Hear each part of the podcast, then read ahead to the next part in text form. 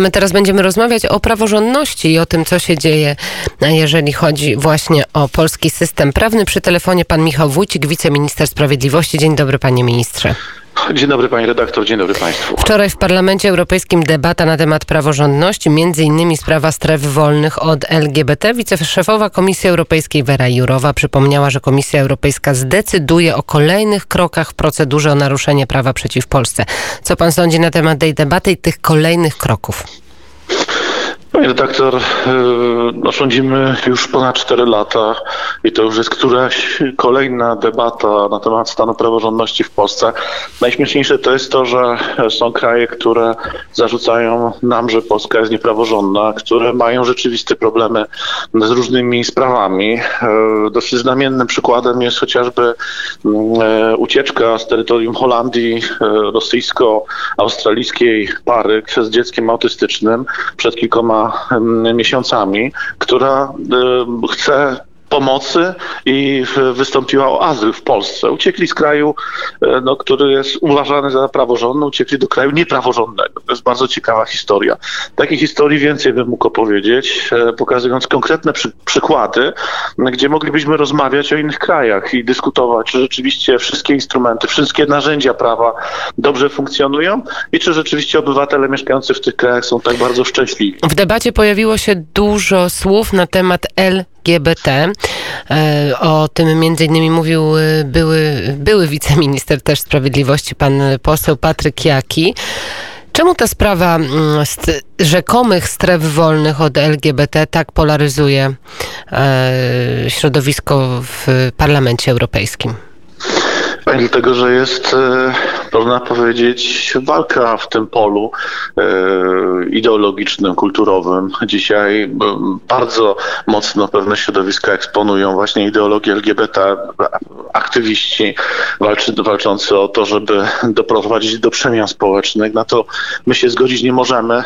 Rzeczywiście w niektórych krajach w ostatnich latach ta walka została prze, przegrana. No i dzisiaj mamy różne dziwne pomysły w tych krajach, dużo dalej idące niż tylko dyskusja na temat ideologii LGBT. Natomiast w Polsce ta walka w tej chwili trwa. No, widzimy, do jakich sytuacji dochodzi, jak bardzo napięta jest sytuacja od kilku miesięcy w tym polu. No i o takich sprawach łatwo rozmawiać, bo bardzo łatwo jest powiedzieć, że atakuje się w ten sposób społeczność LGBT, co jest całkowitą nieprawdą, bo tu nie chodzi o to, że jest atak na kogoś za takie czy inne preferencje seksualne, bo to po prostu nie powinno nas interesować. To jest prywatna sprawa każdego człowieka, ale już kwestia ideologii, która może wejść poprzez otwartą furtkę, na przykład konwencji stambulskiej, kwestia e, tej ideologii w programach edukacyjnych, zatarcie różnic między płciami, no to już jest coś, co nas powinno no, interesować. Pan, pan osobiście, y, pan osobiście brał udział albo bierze udział, jeżeli właśnie chodzi o taką sprawę związaną z LGBT. Przypomnijmy, y, pan zapowiedział, że skieruje do prokuratora generalnego w tym przypadku pana Zbigniewa Ziobry skargę kasacyjną od wyroku Wojewódzkiego Sądu Administracyjnego w Gliwicach, bo to właśnie tam y, Rada Gminy Istebna podjęła w 2 września 2019 roku taką uchwałę. Samorząd wolny od ideologii LGBT i pan postanowił tej sprawie się przyjrzeć. O co dokładnie chodzi co w tej e, uchwale, co w tej deklaracji było, co nie spodobało się między innymi Rzecznikowi Praw Obywatelskich, panu e, Adamowi Bodnarowi. No właśnie, to nie chodzi o strefę wolną od LGBT, e, czy od środowiska LGBT, czy naruszenie praw ludzi z powodu ich orientacji seksualnej, tylko chodzi o ideologię. Ideologię, zupełnie coś innego. E, I to jest deklaracja. To jest dokument, który został przyjęty przez Radę Gminy jednomyślnie. No właśnie, co w tej deklaracji jest? Tam właściwie nic takiego nie ma, co by było podstawą do tego, żeby unieważniać tę uchwałę. Tam jest mowa o naszych tradycjach chrześcijańskich, tam jest mowa o rozwoju naszego państwa przez wieki całe w oparciu właśnie o tę tradycję, taki fundament chrześcijański. E, chodzi o to, żeby nie wprowadzać e, program, ideologii LGBT do programów nauczania, do szkół, e, żeby nie było to kryterium decydujące o to, czy przedsiębiorcy dostaną taki czy inny kontrakt. W różnych polach, gdzie no, społeczność lokalna się porusza. W, każda społeczność lokalna. Po prostu zdecydowali radni, że wobec tego przyjmą taką deklarację. Deklarację to nie jest akt władczy, czyli ani nie, nakazuje czegoś, nie wymaga czegoś od konkretnych osób, czy też grupy osób. No i to zostało zaskarżone. To jest dosyć ciekawe, bo przecież Konstytucja e, daje prawo do tego, żeby samorząd był w Polsce. On funkcjonuje od wielu lat i to funkcjonuje z powodzeniem. I każda społeczność ma prawo wypowiadać się na temat tego, co jej dotyczy. No ale z drugiej strony mamy też sąd, który także powoływał się na artykuł 32 Konstytucji, który wyraźnie stwierdził, że ta deklaracja, o której pan mówi, taka nieistotna z, z jednej strony albo wyrażająca tylko opinię, krzywdzi osoby LGBT i wzmacnia ich poczucie, uwaga, zagrożenia. E, tak, no jeżeli to można powiedzieć, że to mniejszość dzisiaj terroryzuje większość, to jest pierwsza. A na rogatkach istebnej ja nie widziałem, żeby e, zatrzymywano samochody i sprawdzano, kto jaką ma orientację seksualną, bo nie Ale... robiło się tego, nie robi i nie będzie się tego robiło. I pojechał pan do tej istebnej, co ludzie mówią tam Oczywiście, na miejscu? No, no, panie, panie redaktor, ludzie przede wszystkim nie zgodzili się z tym wyrokiem. E, stwierdzono, stwierdzili, że no przecież oni mają prawo do tego, żeby chronić swoje dzieci przed tego typu rzeczami, przed tą ideologią i w związku z tym zaczęli zbierać podpisy. Nie zgodzili się. Zarówno w Istebnej, w Koniakowie, w Jaworzynce, w tak zwanej słynnej Trójwsi Beskidzkiej zaczęto zbierać podpisy i nazbierano ich kilka tysięcy. Ale panie ministrze, ale tak. przedstawiciele władzy tych, e, tych wsi zdecydowali inaczej, że nie będą zaskarżać tej decyzji sądu. E, no tak, ale to nie ma żadnego znaczenia, dlatego że prokuratura działa z urzędu w tej sprawie, może działać z urzędu w tej sprawie. Natomiast ja, tak jak obiecałem wczoraj ludziom, góralom, bo przyszli górale po prostu na spotkanie, że my ich samych nie zostawimy i rzeczywiście zwrócę się do prokuratora generalnego, żeby prokuratura w jak najszybszym terminie, jeżeli to będzie możliwe, jeżeli zostaną spełnione warunki wszystkie formalne i merytoryczne, żeby taką, takie, taką skargę kasacyjną do Naczelnego Sądu Administracyjnego złożyć. Więc na tą decyzję prokuratury czekamy, jaka będzie ostateczna decyzja. Ale ważne jest co innego, panie redaktor. Przecież nie po to samorząd powoływaliśmy, żeby samorząd w ogóle się nie odnosił do spraw, które dotyczą społeczności lokalnej. Przecież ma prawo się odnieść. Ja pamiętam taką historię, kiedy jedna z agent ONZ-owskich stwierdziła, że należy zamykać okna życia. To co, przepraszam, wiele lat temu, bo ja pamiętam, był inicjatorem takiej uchwały w Sejmiku Województwa Śląskiego, przyjęliśmy uchwałę. Wtedy było to możliwe, a dzisiaj rozumiem, że ja musiałbym się tłumaczyć z tego, bo takie są czasy i takie zmiany kulturowe. No przecież nie możemy, przepraszam, stawiać całego świata na głowie. To jest nie, tak, tak nie może być. To jest e, ważne i to jest istotne oczywiście Będziemy się tej sprawie przyglądać. E, pan minister Michał Wójcik, który jest naszym gościem, jest także posłem Prawa i Sprawiedliwości. Już niedługo projekt ustawy Piątki dla Zwierząt, to one trafią do Sejmu. Jak pan się odnosi, jeżeli chodzi właśnie o ten projekt? Czy tutaj nie będzie zawirowań, tutaj nie będzie zwrotów akcji, bo to jest dosyć kontrowersyjny projekt ustawy. Ja jestem posłem Solidarnej Polski, ale w klubie Prawa i Sprawiedliwości, tak, tak. Natomiast powiem tak, to trzeba po prostu pochylić się nad tą sprawą.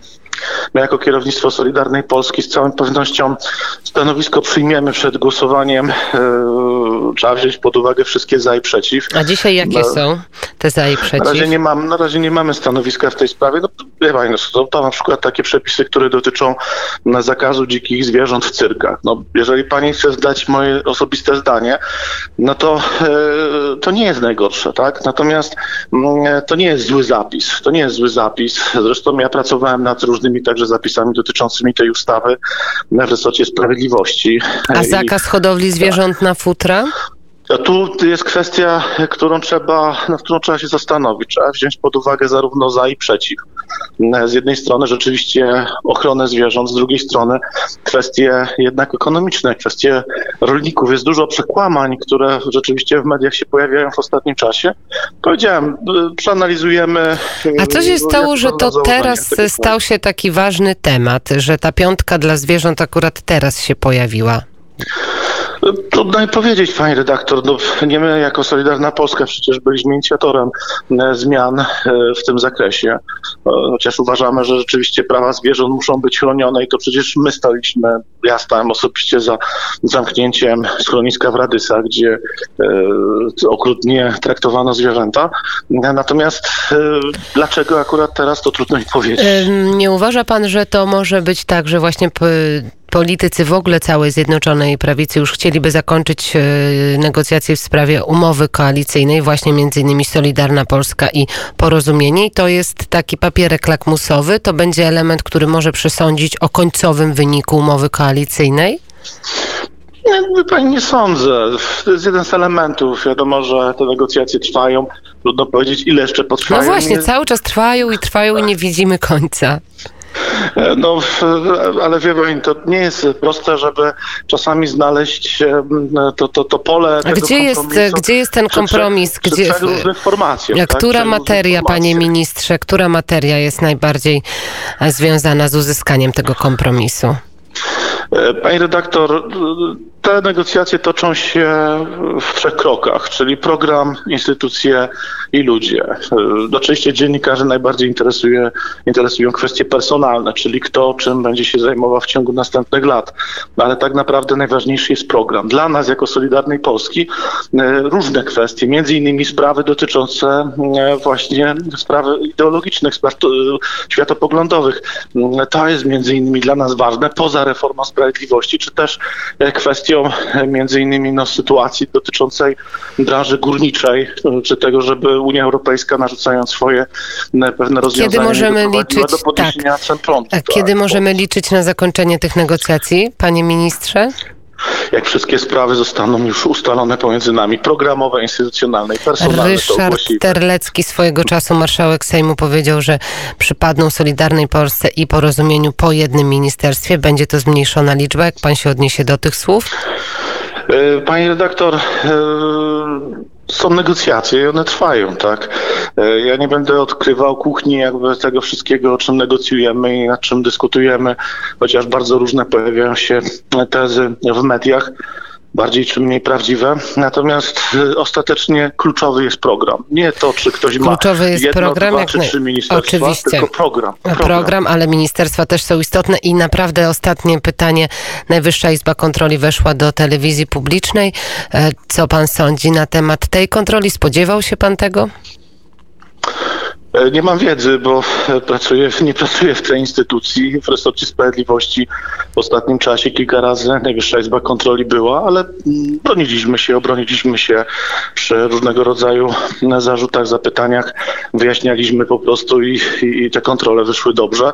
Także no, zobaczymy, wie pani. Ja nie, nie, jestem inspektorem Najwyższej Izby Kontroli, więc nie, nie mam wiedzy, w jakim zakresie w ogóle Jest pan ministrem y, odpowiadającym za sprawiedliwość. Michał Wójcik, wiceminister sprawiedliwości i Polski. Bardzo dziękuję za rozmowę. Dziękuję bardzo. Wszystkiego dobrego. Wszystkiego dobrego. Godzina punktualnie ósma na naszych zegarach i za kilka sekund Jan Olęcki i najświeższe wiadomości.